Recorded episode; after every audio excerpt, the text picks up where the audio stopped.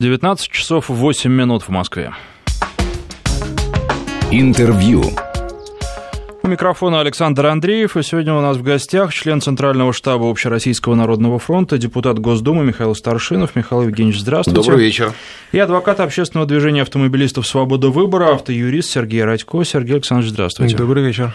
Будем говорить о том, как бороться со стритрейсерами и нужно ли нам применять европейский опыт. Ну и, наверное, говоря о европейском опыте, прежде всего мы вспоминаем последний громкий судебный процесс, когда два стритрейсера получили пожизненные сроки за то, что убили своими действиями мужчину, и в Германии никого не смутило то, что, в общем, можно применить в данном случае а, статью об убийстве. Хотя нет, наверное, кого-то смутило, но тем не менее суд ее использовал. Там, наверное, будет дальше рассмотрение суда высшей инстанции. Может быть, э, это решение пересмотрит, и тем не менее. А, естественно, мы сегодня, наверное, будем говорить не только о стритрейсерах, и сразу в связи с этим вспоминается другое громкое дело у нас, когда скорую не пропустили к больному, больной умер, и очень много говорили о том, в том числе и юристы, что здесь э, ну, максимум штраф, потому что нельзя доказать то, что больной умер именно потому, что врачи не приехали вовремя, и вообще причинно-следственная связь в данном случае отсутствует. Оказалось бы, могли бы точно так же, как в Германии, взять и говорить об убийстве. Ну, что касается случая со скорой, то там очень много было на эту тему разговоров и инсинуаций. Там выяснилось то, что и скорая помощь долго э, плутала по дворам, и когда ее якобы не пропускали, стояла буквально в 20 метрах от подъезда, то есть там целый клубок проблем, поэтому тут не, я, я бы не стал говорить, что связано это исключительно с тем, что ее не пропускали, э, хотя такая проблема, наверное, есть, но мне кажется, что она на самом деле не столь актуальна, потому что я, например, наблюдаю, что если скорая едет по третьему колесу в крайнем левом ряду и включает э, мигалки и звуковой сигнал, то все стараются стараются ее пропустить. То есть таких случаев, когда бы в наглую не пропускали и скоро из-за этого опаздывал к больному, наверное, случаи эти единичные, поэтому на самом деле проблема это не столь актуальна, как можно себе представить. Но, тем не менее, если говорить о вот этом европейском опыте со стритрейсерами, можем мы его применить и должны ли мы его применить? Ну, вы знаете, вот э, по поводу скорых помощи, конечно, я думаю, это вопрос еще и квалификации водителей, той самой скорой помощи, и адекватности вообще поведения. Э, и так издалека, конечно, судить о том, что нам там показали на небольшом ролике, сложно. То, что касается опыта зарубежного, ну, в частности, э, вот сейчас берлинский этот инцидент рассматривается и последствия его, но мы все таки говорим не столько и не только о тех случаях, когда это приходит к смерти, приводит к смертельному исходу, а когда вот эта стритрейсерская вся история Э, ну, вызывает, назовем это, общественный резонанс, потому что это же э, не всегда там, приводит к ДТП, иногда просто это хамское поведение, совершенно возмутительное, и оно вызывает справедливые упреки автолюбителей. Э, бороться с этим, как мне видится, наверное, нужно в нескольких плоскостях. Если это действительно ну, настолько популярно, и молодые люди хотят этим заниматься, может, им какое-то место отвести, например, городским властям, подумайте об этом, дайте им автодром, пускай они собираются. Я понимаю, что Воробьевы горы горы, там очень живописно, и э, парк, и э, все это очень красиво. Ну, полагаю, что силами э, ГУВД Москвы все это можно привести, значит, в соответствие с нормами Вы и этикой. в виду убрать их с Воробьевых гор? Ну, отвести им специальное место. Ну, на выселки-то От... они, наверное, не поедут. Ну, я думаю, что можно найти что-то похожее где-то в центре. Я... Это должно быть адекватное и разумное решение. Я не думаю, что это такая большая То проблема. То есть вы предлагаете легализацию? Э, я предлагаю создать им ну, какие-то мини- минимальные назвать, условия, наверное, да, для того, чтобы этой молодежи самой, ну что мы будем их через колено, понятие, ломать, ну это же неправильно. Ну если ребята хотят этим заниматься, давайте, так сказать, не, не вижу проблемы в этом, э, это с одной стороны. С другой стороны, э, наверное, нужно совершенствовать законодательство и, ну вот разные там были вариации, опять же, они такие непростые очень, на мой взгляд, с точки зрения права, как вот эти вот, знаете, как шашечки на дороге это называется, и так далее. Где там грань, оно опасное, не опасное, ну, не буду э, долго, значит, увлекаться этим. Э, адекватное наказание, которое было бы серьезным сдерживающим фактором. Э, ну, примеров таких много, когда ужесточили, например, ответственность за выезд на встречную полосу. Ну, вот я помню, как ездили по встречной полосе 10 лет назад, и сейчас, ну, я вот практически, честно говоря, не вижу чтобы вот, вот кто-то там объезжал пробку по встречке. Это действенная мера. А, и, ну, откровенно говоря, еще, конечно, значительная, наверное, часть, уж это так, я не хочу показаться популистом, но, тем не менее, я полагаю, что это, наверное, одна из самых действенных мер. Но родители это должны заниматься своими детьми. Ну уж при таком, понимаете, каком-то вот потворстве, и, может, они, конечно, сами такие, но мне в это очень не хочется верить. И, ну, вот у меня там дочь, например, она приблизить такого возраста, вот как эти стритрейсеры, да, там 20 э, с небольшим, ну, как-то вот, знаете, не хочу забегать вперед, но, наверное, я нашел бы какие-то слова э, для того, чтобы постараться донести до нее, вот что делать так не нужно.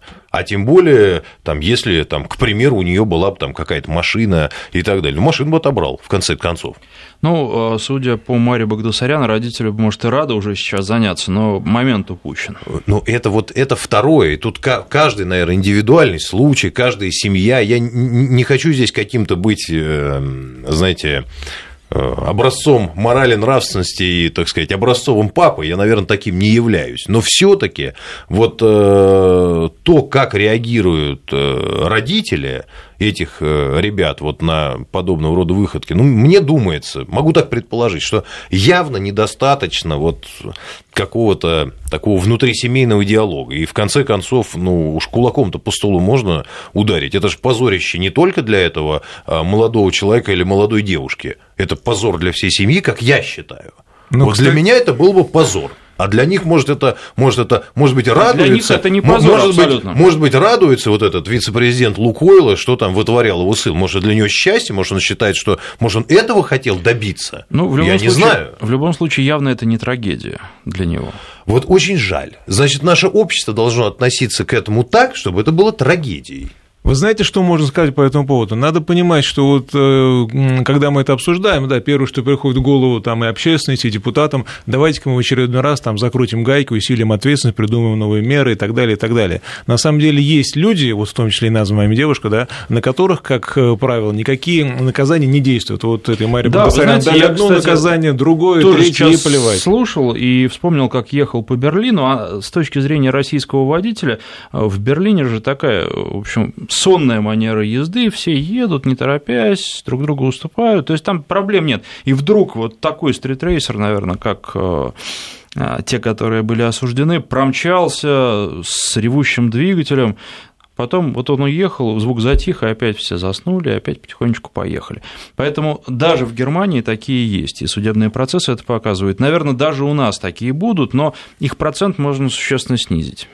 Ну, надо сказать, наверное, банальную вещь, что э, страшно не наказание, а его неотвратимость. Если бы каждый стритрейсер знал, что за каждый свой маневр, который он совершает э, в нарушении правил, он будет платить штраф, пускай даже небольшой, те же 500 рублей, но если он сто раз перестроился, не уступил дорогу другим автолюбителям, э, то 500 рублей по 100 раз, это уже будет 50 тысяч. А Госдума приняла почему-то закон, где за опасное вождение, пока в первом чтении, может быть, будут, будут поправки, за опасное вождение штраф 5 тысяч рублей. То есть, если вы 100 раз перестроились или 200 раз перестроились, будут те же 5 тысяч рублей. То есть такие инициативы, они нуждаются в некоторой, в некоторой обработке и уточнении. Но на самом деле, да, правильно Михаил сказал, здесь дело, наверное, все таки в воспитании, потому что если э, нет наказания, какое бы ни было строгое наказание, всегда будут люди, которые будут, его нарушать, э, которые будут нарушать закон. То есть, э, конечно, кто-то перестанет нарушать, но те, кто совсем, извиняюсь, отмороженные, да, они будут продолжать нарушать, пока кого-нибудь, к сожалению, не убьют и не сядут за это в тюрьму. Это страшно, но надо понимать, что за все время во всех странах, какие бы ни были наказания, и Германия тому пример, вами приведенный, да,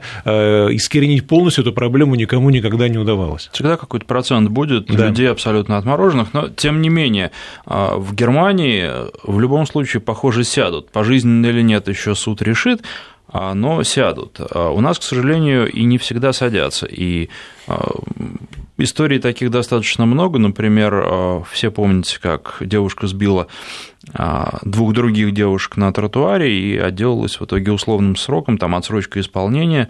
Но я могу привести вам другой пример. Буквально недавно разбирался одним делом, который произошел, по-моему, в Ульяновске, а в Астрахани это было. Девушка выезжала на, со второстепенно на главную дорогу, якобы не уступила две, дорогу другому автомобилю, который двигался по главной. Он, уклоняясь от нее, даже не было столкновения, уехал на тротуар, и на тротуаре погибла девушка. Суд осудил двоих двоих участников, и девушку не уступившую, ей дали три года реального лишения свободы, и тому, кто был за рулем второго автомобиля, ему дали два с половиной года лишения свободы. Здесь явно судебный перегиб как в отношении того, кто якобы не уступил этой девушке, так и в отношении того, кто не справился с управлением. То есть, в принципе, правосудие, оно у нас иногда качается в разные стороны, и не всегда понятна логика э, в этом плане. Еще, наверное, зависит от того, кто находится на скамье подсудимых, а кто его родители. Да, иногда это зависит. Я призываю наших слушателей присоединяться к разговору с помощью смс-портала 5533. В начале сообщения пишите слово «Вести» и наш WhatsApp плюс 7 903 170 63 63. А, так все таки как наказывать стритрейсеров? А, наверное, тут нужно разделять тех, кто просто гоняет и пока еще никого не убил, и тех, кто кого-то убил. Нужно ли ужесточать в первом случае, во втором наказание? Ну, вы знаете, вот если там, не дай бог, наступили самые тяжелые последствия, то наказание это э, будет, и я надеюсь, что оно будет неотвратим. Хотя я согласен, что, к сожалению, мы имеем достаточное количество примеров, когда, ну, так, я не люблю вот, э, не люблю, не люблю, да. не люблю, так сказать, критиковать вот уже принятые судебные решения, но я так честно скажу, конечно, они вызывают э, противоречивые чувства. Вот, например, тот же, тот же случай, тот же случай, вот когда только что описанный, когда сбило там на тротуаре, там, по-моему, где-то был в Иркутске или где-то тоже там. это было, э, да. да, вот, ну, то есть, фактически конечно, безнаказанность. Конечно, ну и я, я ведь хочу сказать, что даже известный случай, я уже запутался в этой, так сказать, в этих молодых людях, то ли вот, э, значит, Шамсуаров, то ли Багдасарян, это дошло до того, что, значит, на трибуне уже Государственной Думы, и чуть ли там, значит, только после этого, когда обратились в Генеральную прокуратуру, в итоге выступили, и э, приговор был, ну, на какой-то там более или менее адекватный, и какое-то реальное наказание было вынесено. А то ведь поначалу тоже это все, там один не виноват, другого оправдали, там третьему, значит, э, какой-то минимальный штраф, он там все это показывает, как он там, значит, с пачкой, значит, пятитысячных купюр купюры, мне тут наплевать, сколько хочешь штраф заплачу. Ну, это очень, вот очень тонкая, на мой взгляд, все таки грань, и я возвращаюсь к этому снова. Не будет, если э, не только в обществе, а в первую очередь в семье, вот понимание, что это жуткий позор, что это кошмар, ну вот я из этих, честно говоря, вот из родителей, например, этих э, людей, я вот, может быть, просто как-то не увидел, я ни разу не, понял, не помню, чтобы кто-то пришел и извинился. Вот просто подошел, вот тот же, например, вице-президент Лукойла, сказал, слушайте, ну, там можно найти слова, не хочу учить, взрослый человек, извиниться за вот то, что происходит, но ведь этого и близко даже нет. Но вы говорите, надо близко научить, даже а нет. как научить, если не учатся? Ну, вы знаете, я э, вот очень не хочется быть тут вот, э, повторю, тут диктовать какие-то нравственные, э, нравственные вещи. Я не считаю, что э, сказать, вправе этого, это делать. Но, вы знаете, вот если у нас, например, там, условно говоря, в депутатской группе, вот не дай бог, что-то подобное произойдет, но мы соберемся, я вас уверяю, и поговорим между собой и скажем, знаешь, вот, Федя, ты как-то отреагируй. Надо, ну, вот это нельзя. Я думаю, что если коллеги по работе, там, акционеры, э, владельцы там, предприятий, или в конце, ну, если сам человек не понимает, ну, надо им подсказать, послушай, а вот люди перестанут заправляться на наших заправках просто потому, что это будет такой социальный протест. Ну, я, я говорю, некоторые, может быть, почти фантастические вещи э, для нас пока еще – уверен, что наверняка таких примеров э, достаточно в других странах. Ну, вы, где вы говорите, что общества на... депутаты Госдумы соберутся, хорошо. Я, а... Вы знаете, я, я вот нисколько не хочу здесь, вот, знаете, вот, вот депутаты такие правильные, я не об этом, но мы... Да я тоже мы не об этом. Это, но мы это бы, мы бы вот это у нас сделали. есть футболист Александр Кокорин, да. да, и, казалось бы, в «Зените» тоже должны были бы собраться Абсолютно с вами согласен. какие торг-выводы делать. Абсолютно с вами согласен. А все как-то молчат. Не, и... а вот эти два, значит, э, там, значит, пили с, где там вот этот гимн России, помните, в Монако или где-то там, значит, девочки, песни, ну, пляски. Ну, пожурили за это вроде бы. Ну, вот журили, да. То есть, вот мы же про адекватность. Это, наверное, касается многих вещей. Конечно, этого Кокорина, ну, я был бы директором команды, ну, поверьте, нашел бы нужные слова. Ну а что, в отношении его протокол составлен, дело рассматривается, возможно, будет лишен прав, то есть здесь как раз закон будет э, применим. Ну, да, мы же но, говорим не об этом, мы говорим верно, о не только о законе, а реакция какая должна быть, конечно, она должна наступать. реакция общества, э, реакция работодателя, реакция коллег. Она, они должны высказать свою позицию, но они почему-то все молчат. Вот это важная вещь. Они все молчат. Может быть, они думают, что ну а вдруг, так сказать, и с кем-то э, такое случится, что же вот, тоже коллеги ругать будут. Ну вот, я, я не знаю, чем они руководствуются. Ни одного критического, ну вот, вот руководитель фирмы, я думаю, наверное, мог бы извиниться. Можно было бы через пресс-службу, ну, дать какую-то хотя бы, э, какой-то сигнал обществу, что мы не разделяем и не одобряем того, что произошло. Я сейчас не хочу, причем э, там э, некоторые будоражат подробности вообще, как происходило, в том числе и задержание этого Шамсуарова и прочее, прочее, прочее. Там ведь большая была такая история. И звонки тогдашнему, значит, э, начальнику московской милиции, там, там упоминание министра и прочее, прочее. Вот это же все было. Сергей Александрович, вот э, здесь есть некие эмоции, да, есть э, моральная сторона и то, что людей нужно учить, то, что должно быть определенное отношение общества к э, подобным проступкам, это с одной стороны. С другой стороны, как людей можно учить? Только с помощью закона, и мне кажется, в той же самой Германии это и делают. Там очень жестокая система наказания водителей, там есть этот идиотен тест и много других э, неприятных для водителей вещей, так что нарушать совершенно не хочется.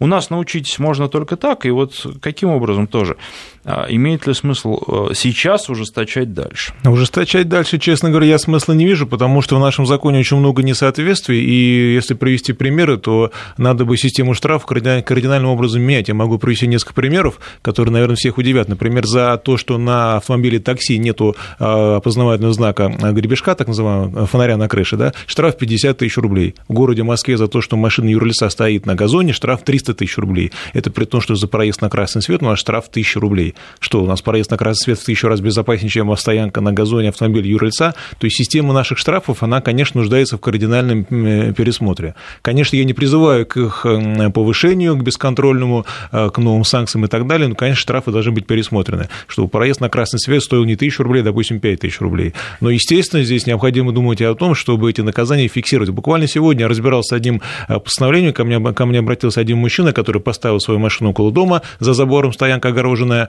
а на той улице, где он поставил свою машину, введена платная парковка. Машина стояла не на зоне платной парковки, а около дома. А, какой-то гражданин активный при помощи одноименного портала сфотографировал эту машину, направил э, в АМПП эти фотографии, ему пришло 3 или 4 штрафа по 2,5 тысячи рублей якобы за неоплату платной парковки. Он их вовремя не получил, государство у него списало с карточки с пенсионной. То есть вот на, на ровном месте с него ушло 10 тысяч рублей за то, за, за то, за что он не совершал. Почему в этом случае можно зафиксировать нарушение, которого нету, а бесконечные вот эти гонки по улицам э, с выкладыванием в интернет, э, с бесконечными вот этими гонками, почему-то по этому факту наказание не следует. Ну а что, трудно, трудно город оборудовать э, тремя, четырьмя, пятью тысячами камер, чтобы, если совершено это нарушение, чтобы приходил штраф. Пускай он будет выше, пускай он будет 10 тысяч рублей. Но если он будет приходить каждый раз, как только будет совершаться подобное нарушение, то, наверное, очень скоро нарушать станет невыгодно, потому что, как правило, эти люди ну, ничего не понимают, кроме денег. Они думают, что у них много денег, и, соответственно, они могут от всех откупиться, со всеми все решить. Но если этих денег будет становиться все меньше и меньше из-за этого, то кому-то это, наверное, все-таки кого-то заставит задуматься о том, что такое поведение, наверное, ни к чему. Но проблема, наверное, еще в финансовом расслоении, потому что для кого-то 5 тысяч – это огромная сумма, а для кого-то даже Но много раз по 5 тысяч это тоже будет ощутимо. Ну вот вы, вы понимаете, вот я снова к своим баранам. Ну, вопрос ведь в том, что ну, этим ребятам я ну, уверен, вот скажу так, что они сами-то эти деньги еще не заработали. Но ведь им их дают эти деньги. Вот молодой человек, который там машет, там, ну, я не знаю, пачкой, там, сколько там, 200, 300, 500 тысяч рублей, и это вот, ну, вот ха-ха, я не понимаю, зачем? Ну, тут сложно, понимаете, наверное, там вот так наверное, родители какие-то свои приведут аргументы, почему они это делали, зачем, или что это было случайно, или, может быть, они выдающиеся, может быть, какие-то дети и сами действительно и зарабатывают. Но дома-то можно как-то сказать, ну, немножко как-то вот додернуть, сказать, ну, что ты делаешь? которые сами зарабатывают, тоже достаточно много, причем детей обеспеченных, просто богатых родителей, но вот они как раз так не поступают. Если они зарабатывают, то они не носятся по улицам, у них другие интересы, другие ну, цели. Вот, вот понимаете, да, а кстати, вот это, а вот, вот это вот, э, я э, извиняюсь за жаргон, вот это вот халява, Понимаете, ну пришел там, взял в тумбочке, я, ну, условно, да, дальше пошел их тратить. Ну, конечно, мы тут, если это, если там зарабатывает папа миллион долларов в месяц, ну, наверное, сложно его будет напугать там 100 тысяч штрафами в тот же месяц. Наверное, сложно. Но папа-то или мама должны думать, кого не растят. Ведь этот человек когда-то вырастет, он как это ему будет тяжело. Что это какие-то простейшие вещи, я, э, ну, не знаю, неужели это нужно, э, неужели это нужно кому-то ну, еще объяснять? Любому Опыт нормальному. что нужно. Любому нормальному. Сейчас И вот я маленький, короткий перерыв про, иностранное, сейчас... про э, иностранный Давайте опыт. про иностранный опыт Хорошо. уже после новостей, потому что сейчас время рекламы новостей у нас подходит. А член Центрального штаба Общероссийского народного фронта, депутат Госдумы Михаил Старшинов и адвокат общественного движения автомобилистов «Свобода выбора», автоюрист Сергей Радько у нас в студии. Сейчас делаем перерыв минуты на три, потом продолжим. Интервью. 19.33 в Москве. У микрофона Александр Андреев. А в гостях у нас сегодня член Центрального штаба Общероссийского народного фронта, депутат Госдумы Михаил Старшинов и адвокат общественного движения автомобилистов «Свобода выбора», автоюрист Сергей Радько. Обсуждаем, как бороться со стритрейсерами и а, Михаил Евгеньевич, против вашей точки зрения такой аргумент. Э, те же э, люди, которые у нас гоняют по улицам, дети обеспеченных и просто богатых родителей, они точно так же имеют машины за рубежом, в Европе, но там почему-то не гоняют. Э, и дело, наверное, не в моральных принципах, вряд ли пролетев там 3-4 часа на самолете, у них меняется мораль.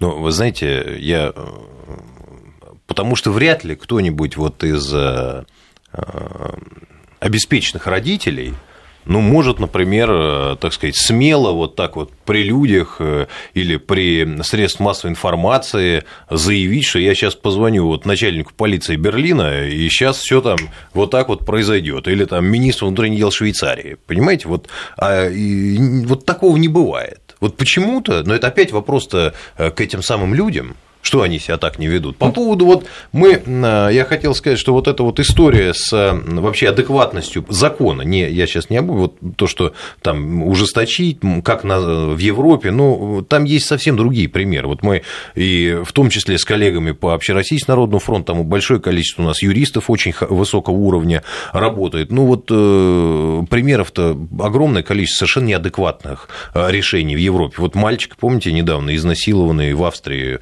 оправдан оправдали, значит, э, насильник, потому что он там, ну, даже говорить смешно, там, не понимал, что он ему говорит, он язык немецкий не знает. И такого много, такого много. Поэтому вот те лекала и сделать все у нас так же, ну, это, конечно, не, на, на мой взгляд, не вариант. У нас есть своя специфика, но, э, конечно, вот э, это же вопрос общественного, общественного восприятия.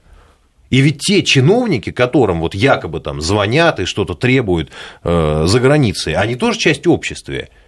И, и их реакция очень важна вот на там, подобного рода заявления. Да я сейчас вот, вот сейчас вот я ему позвоню, и мы там все решим. Не, ну это в принципе там невозможно. Ну, там конечно. Просто не поймут и посмотрят не так.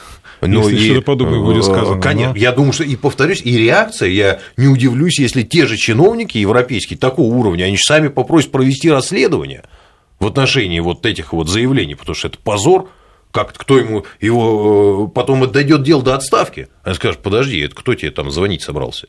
А что, вы знакомы, там, что выпивали на брудершафт? Это важные вещи. А, напоминаю наши координаты. Присоединяйтесь к разговору. 5533, короткий номер для ваших смс-сообщений. В начале слова «Вести» пишите. И WhatsApp наш, плюс 7 903 170 63 63. Ответственность родителей, такой вопрос. А, она ведь не формализована, по-моему, практически нигде, может быть, если вы знаете иное, меня поправите, но, тем не менее, она присутствует. За рубежом у нас, ну, может быть, каких-то ответственных родителей и присутствует, но их дети обычно просто до такого не доводят и ведут себя прилично. И, наверное, таких родителей как раз большинство. А вот то, с чем мы сталкиваемся на улицах и в новостях, те люди, которые фигурируют там, и для родителей никаких последствий не бывает. Ну, надо понимать, что у нас ответственность за правонарушение наступает с 16 лет, а, поэтому лицо, достигшее этого возраста, хотя оно не считается совершеннолетним, но тем не менее оно уже в полной мере отвечает за себя самостоятельно, поэтому, конечно, говорить о юридической ответственности родителей здесь не приходится. А другое дело, что, как сказал Михаил Евгеньевич, действительно должна быть некая атмосфера неприятия этих явлений, и родители должны на моральном уровне понимать, что а, детей необходимо воспитывать, и в 16 лет человек вряд ли может понимать опасные последствия своих возможных действий. И в 16, в 20, в 25 лет он может не понимать. Особенно есть такая, э, такое явление, когда вот он только начинает машину водить, да, на первых порах он научился водить, и вот у него там первые несколько месяцев или первые несколько лет возникает ощущение, что он прямо водитель, он начинает лихачить. Через и... год обычно такое происходит. Ну, по-разному, да, но вот когда человек катается какое-то время, получив права, через какое-то время у него появляется ощущение, что он очень опытный, он начинает лихачить, в том числе и с учетом возраста, показать себя перед сверстниками, тем более сейчас есть интернет, все могут свои, свои подвиги выкладывать буквально в онлайне, а поэтому, естественно, это тоже играет роль, и с этим тоже нужно работать, потому что люди должны понимать, что если они выкладывают в интернет а, свои вот такие подвиги, они тем самым пропагандируют и провоцируют других а это повторить. Есть, кстати, предложение от слушателей пропаганду подобную тоже а, наказывать, причем наказывать строже, чем сам проступок. Но если будет четкое понимание, четкая формулировка в законе, что же это такое, может быть. Но я думаю, что здесь вряд ли можно говорить о том, что в законе можно четко прописать, что такое пропаганда. Пропаганда, там мы понимаем, насилие, суициды и так далее, это все э, более-менее понятно. Но что такое пропаганда э, активного вождения, опасного вождения, хамства на дороге, наверное, это все-таки пока ну, еще. Пропаганда нарушения правил дорожного движения, что такое нарушение правил, мы понимаем, и, наверное. Ну, опять же, можно ли это пропаганда считать, если, если я просто выложил, как я проехал на красный свет. Ну, факт такой был, да, это правонарушение. А почему есть пропаганда? Если, конечно, я при этом этим кичусь и говорю, что вот я проехал, заплатил взятку и поехал дальше, наверное, это можно пропагандой считать, но я думаю, что а, вряд ли можно в законе строго формализовать это понятие, но, а судебная практика стороны, еще пойдет а неизвестно по какому пути. случаи, когда женщина выкладывает там трехсекундный ролик э, насилия над ребенком, и ее сажают в тюрьму, хотя она хотела просто к проблеме привлечь внимание, и вполне себе ну, рассматривается это как пропаганда. Ее сажают не за пропаганду, а за само насилие, которое этим самым роликом подтверждается. Поскольку такой ролик, он подтверждает сам факт, что такое насилие было. Но это насилие не с ее стороны, она чужой ролик выложила. Ну, с каждым конкретным история. случаем Нет. нужно разбираться, но я думаю, что все-таки здесь э, все упирается именно в четкое понятие, что такое э, правонарушение, что такое преступление, которое мы предлагаем ввести. Да? Соответственно, э, без четкого понимания нельзя этого делать ни в коем случае, потому что в таком случае могут пострадать невиновные, а это недопустимо.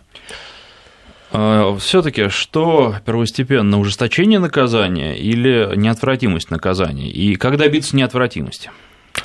Дело в том, что ну, об этом. Тут уж сколько копий сломано, понимаете? А толку в борьбе, толку в борьбе за достижение неотвратимости. Ну, вот по поводу ужесточения или не ужесточения, на мой взгляд, э, э, а наказание должно быть адекватным. Оно должно выполнять ответственность, должна быть адекватной. Оно должно выполнять свою главную функцию, в первую очередь профилактическую, чтобы э, человек, я убираю там пьяному море по колено, прочее, вот это оставим эти случаи. Но когда нормальный человек там понимает, вот простейший пример, тем более мы говорим сейчас о все таки административных правонарушениях в основной своей части, вот проехать на красный свет, вот стоит там вот тысячу, неважно, там, может, пять тысяч, десять, вот что ему выгоднее?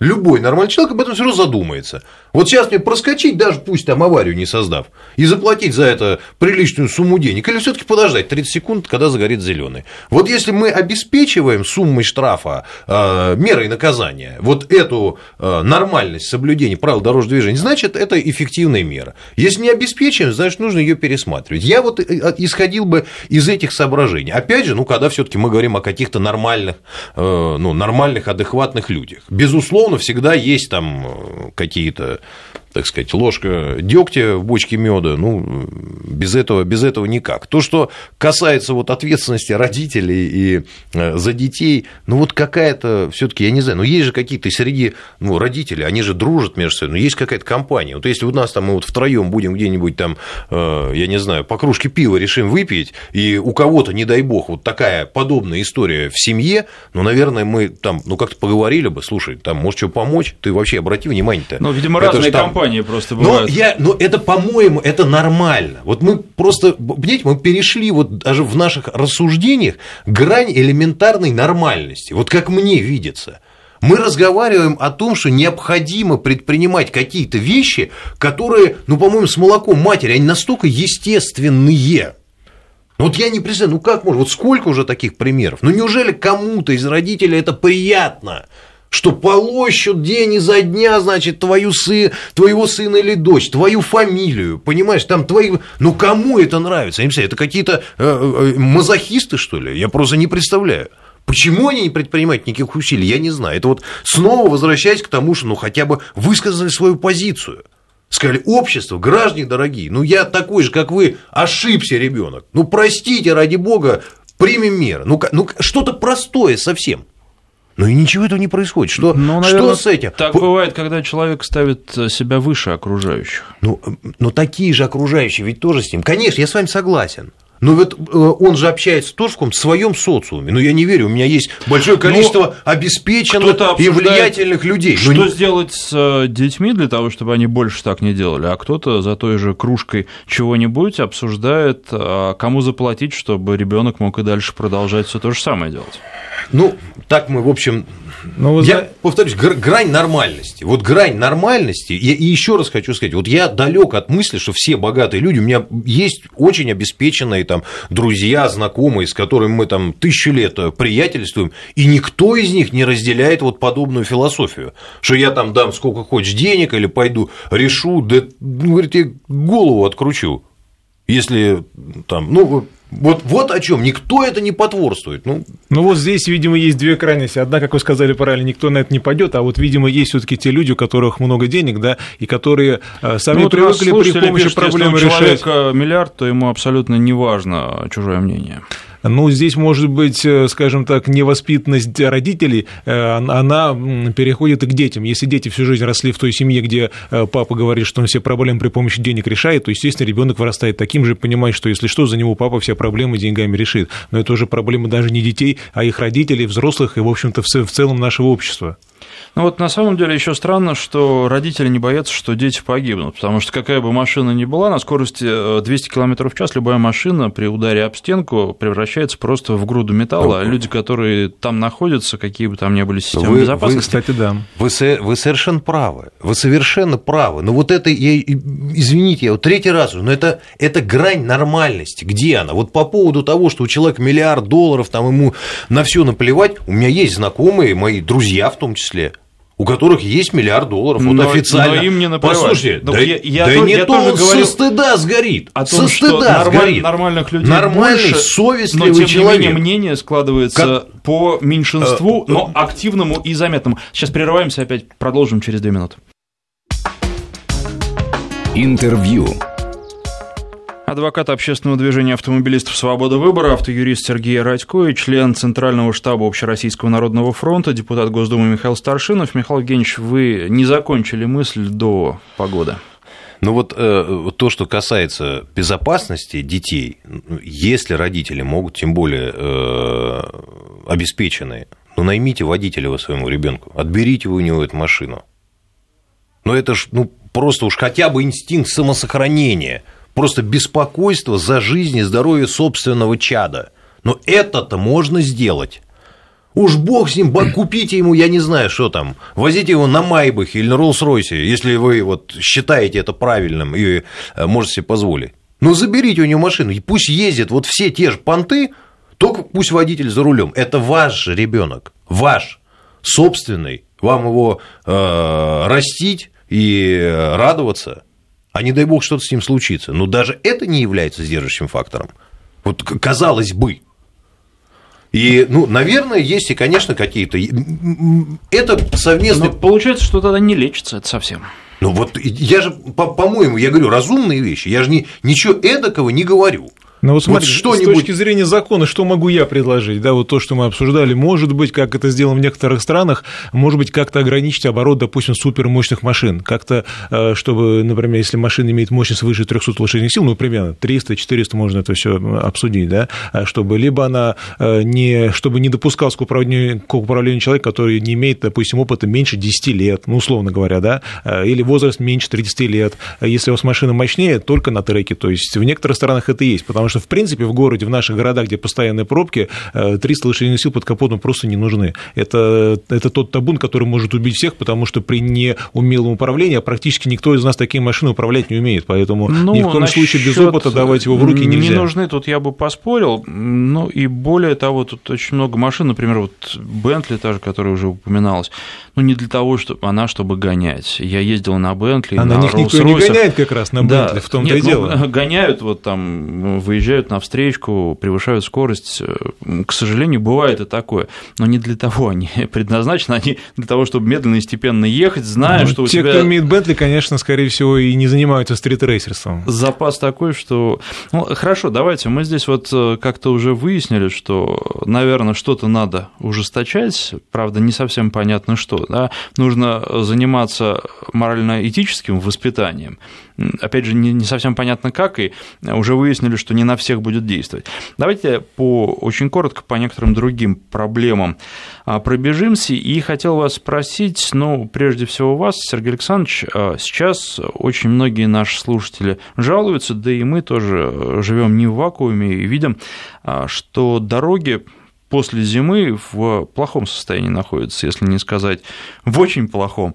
А, Причем везде это происходит. А, очень из многих регионов приходят жалобы. Если вдруг вы а, попали в яму, пробили колесо, повредили подвеску, что в этом случае делать? Какие юридические меры принимать, ну, кроме того, чтобы плюнуть и все самому оплатить. Но эта история довольно типична. Нужно понимать, что если машина попала в яму и получила повреждение, то это такое же ДТП, как, допустим, столкновение. Поэтому нужно вызывать ГИБДД, оформлять все как положено, обязательно фиксировать размеры этой ямки, чтобы было видно, что она не соответствует ГОСТу. Если не ошибаюсь, по ГОСТу яма должна быть не более 60 сантиметров в ширину, 15 в длину и 5 в глубину. Если она в эти нормы не вписывается, то это уже нарушение ГОСТа. И если машина попала в эту яму, получила повреждение, нарушение, то это ДТП надо оформлять как положено. То есть ГИБДД приезжает, составляет протокол, э, выносит постановление определения об отказе возбуждения дела, потому что действиях водителя нарушения нет, и тогда уже нужно разбираться с той дорожной службой, которая за этот участок дороги отвечает, потому что э, в любом территориальном подразделении ГИБДД есть сотрудник, который занимается дорожной инфраструктурой, разметкой, дорожным покрытием, он знает организацию на балансе, которой данный участок дороги находится, у него нужно данную э, информацию получить и обращаться с претензией в эту дорожную службу. Надо, естественно, сделать оценку ущерба и обращаться с досудебной претензией. Если она не будет удовлетворена, то только в суд. А на практике это вообще все реально или нужно жизнь положить, чтобы а, это на практике реально, стоимость? но проблема в том, что при таком ДТП, как, как правило, ущерб не столь значителен. Ну, сколько стоит там колесо, диск, даже там детали подвески? Ну, 20, ну, 30 тысяч рублей. А если дорожная служба добровольно не выплатит ущерб, да, то, конечно, ходить по судам за ним придется не менее чем полгода, потому что выясняется, что а, есть подрядчик дороги, есть субподрядчик дороги, они кивают друг на друга, и бесконечное судебное заседание, все откладывается, и в конечном итоге из за 30 тысяч рублей судиться полгода, а то и год, э, хотя далеко не все, но, к сожалению, пока вот то, что мы имеем. Ну, вы знаете, я хочу к этому добавить вот то, что мы и до этого говорили о некоторых там юридических, может быть, правках, изменениях. Я хочу отметить, что площадка Общероссийского народного фронта является, на мой взгляд, одной из самых привлекательных для вот такой широкой дискуссии общественной, специалистов, автолюбителей, юристов.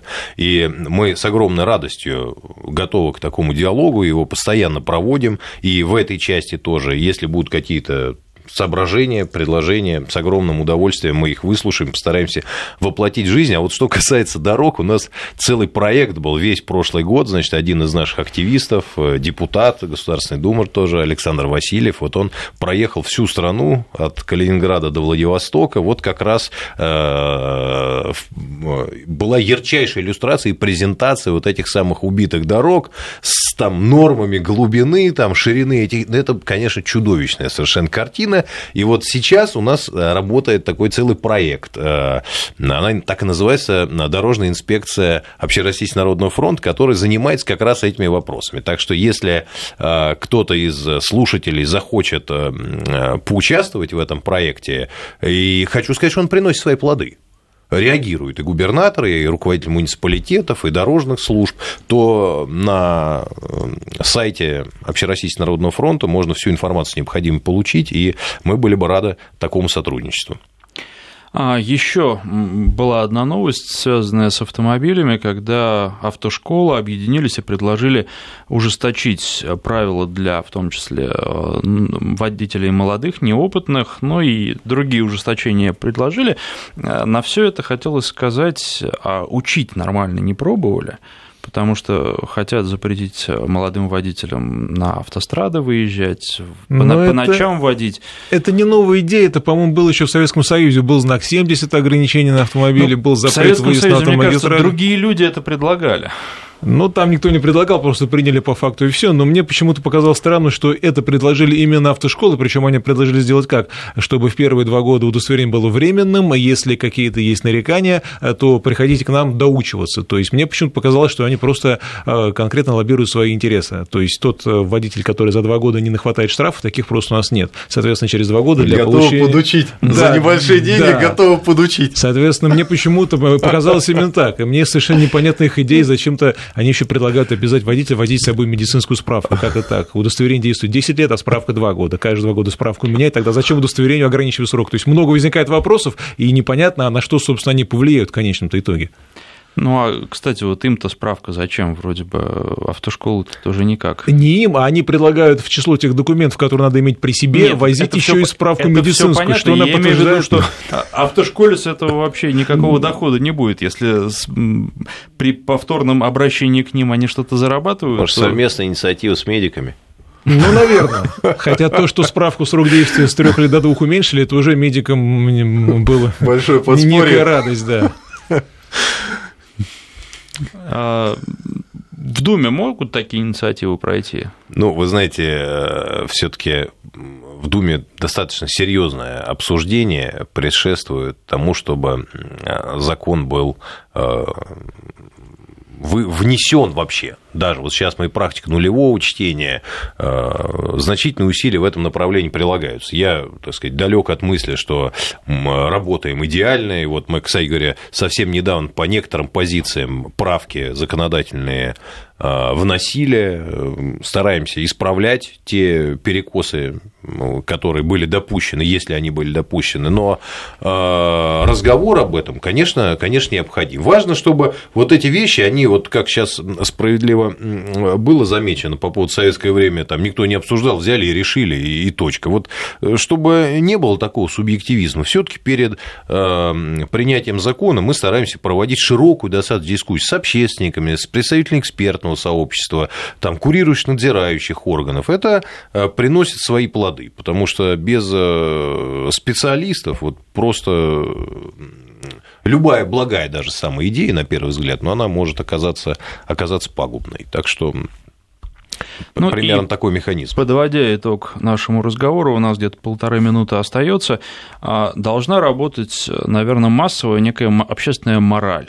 А, и когда молодые люди, а, наверное, в первую очередь это их касается, особенно применительно к стрит-рейсингу, а, все-таки хочется им и погонять, ну и все понятно. Но попадаются они, платят штраф, а, осуждают их родители, может быть, кого-то порят, кого, с кем справиться еще могут. Хорошо, большая часть на этом успокаивается и начинает соблюдать правила. А, что дальше? Есть некий определенный процент тех, кто не соблюдает. И вот здесь э, уже мораль не действует, э, и должен действовать закон, поэтому все-таки ужесточать, наверное, нужно. Надо не только ужесточать, но еще раз скажу, все-таки делать более адекватным эти меры. И, и неотвратимость еще. И вот неотвратимость, это... поэтому я говорю о том, что если каждый, каждый случай нарушения будет наказываться, ведь в некоторых странах за превышение скорости есть в том числе и уголовное наказание. Конечно, я далек от того, чтобы это вводить у нас, да, но если бы, например, был бы за превышение скорости на величину, допустим, свыше 100 км в час, например, административный арест на 15 суток, то, может быть, многие стритрейсеры на весьма продолжительное время оказались бы из руля исключены и проводили бы свое место не очень в комфортных условиях. Ну, а, вы знаете, плюс к этому я хочу сказать, что очень важно, в первую очередь, для молодежи. Я вспоминаю себя, да любой, наверное, человек вспоминаю, что он творил в молодости, волосы дыбом встают. Дети, ну, они совсем еще юные и не всегда дают адекватную оценку. Но вот помимо родительского внимания к этой проблеме, я думаю, что все мы должны, конечно, выработать некую, некий образец, на кого должен ориентироваться на кем хочет стать этот ребенок. Вот в советское время, я не хочу сейчас говорить, но была пропаганда, и э, все-таки это серьезную достаточно роль вносило в формирование этого молодого человека. Воспитание, что не в деньгах, безусловно, да, имеет что, значение. Что, что, что не в деньгах, не, не, не только Всё, в этом счастье, не в этих вот забрали все время, которое могли. Спасибо вам. Мне остается только представить наших сегодняшних гостей. Член Центрального штаба Общероссийского народного фронта, депутат Госдумы Михаил Старшинов и адвокат общественного движения автомобилистов «Свобода выбора», автоюрист Сергей Радько. Спасибо. Интервью.